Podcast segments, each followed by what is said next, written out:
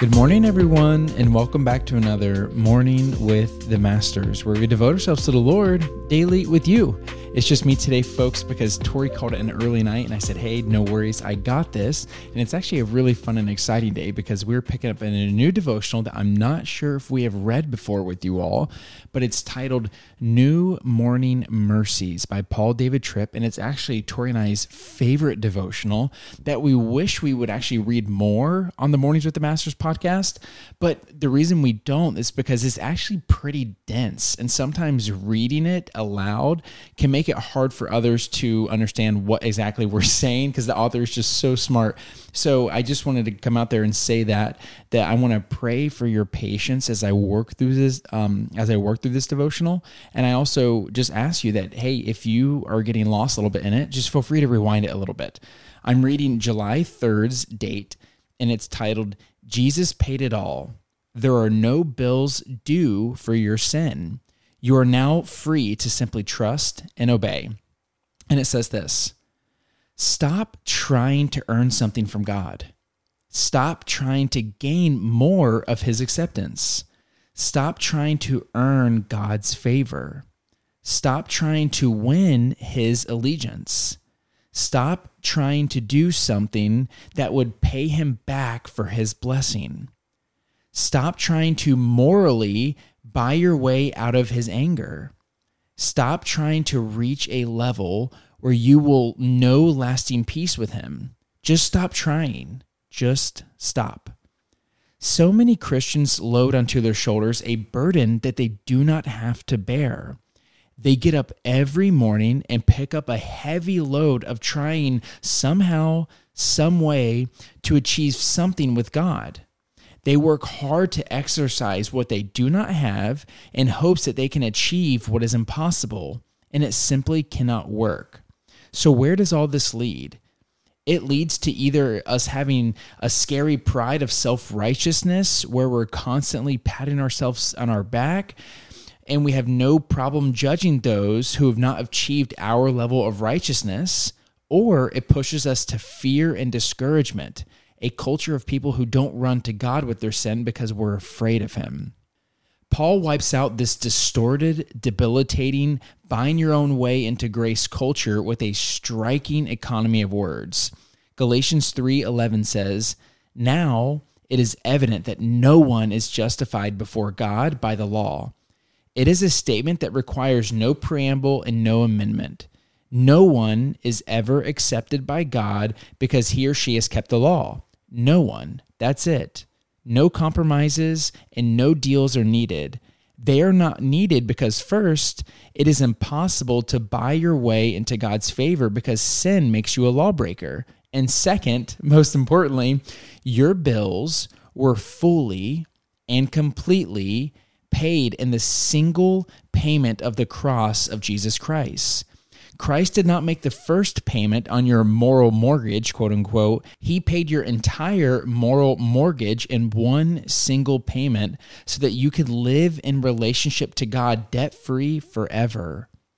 God's law is not your payment plan because there is no payment plan when the demands of a mortgage have been satisfied once and forever in one single payment.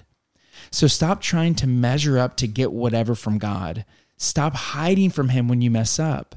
Stop comparing yourself to other people, wondering if God loves you less because you're not as good as them. And when you sin, don't pretend you didn't. Don't panic and don't hide. Run to Jesus and receive mercy in your time of need, the kind of mercy He paid for you to have. I really love this devotional because it's such a great reminder that we all need I remember whenever I was living in New York City and I was actually really struggling in sin, I would fall into it so easy and then I would spiral further into it because after I committed a sin, I didn't want to go to the Lord. I felt like a hypocrite. I didn't want to pray. I didn't want to put on worship music. I didn't want to talk to people from church. I didn't want to go to church. I didn't want to do any of that. I just wanted to hide in isolation. And the isolation kind of made me want to do other things. It pushed me into other sin, which is literally the opposite of what God wants for our life. And so I finally opened up and talked to my pastor about it. And he gave me some advice that I still practice to this very day. And it was so important for me. And let me just clarify what I'm about to say that this is not a ticket for us to abuse God's grace. This is a way for us to receive God's grace, knowing that we can't earn it. We receive it from Him. And so, what my pastor had shared with me, he was like, Chad, the next time you sin, I want you to say this out loud. Say this exactly God has never loved me more than this moment. He does not love me less right now. And then as I did that, I started to feel like I could connect with God and go to Him as a loving Father and, and repent. Don't forget, we need to repent and turn from sin. This is not something like a get out of jail free card right? We need to actively be trying to be molded into an image of Christ.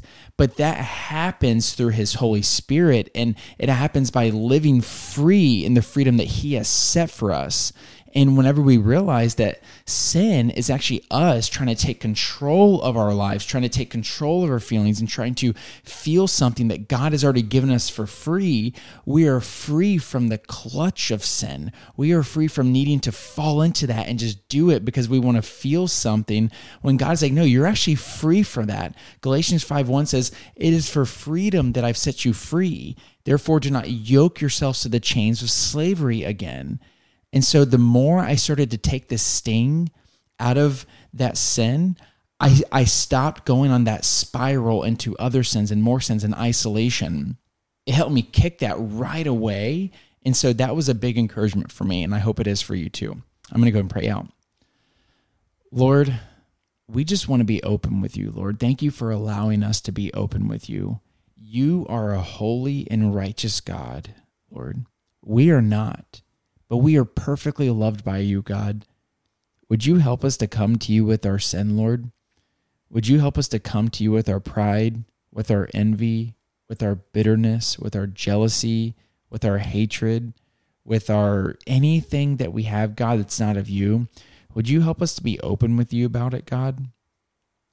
Would you help us feel confident knowing that we can trust that you're going to receive it with love, Lord, and not um, where we have to feel um, like ashamed to coming and asking for forgiveness from you, God.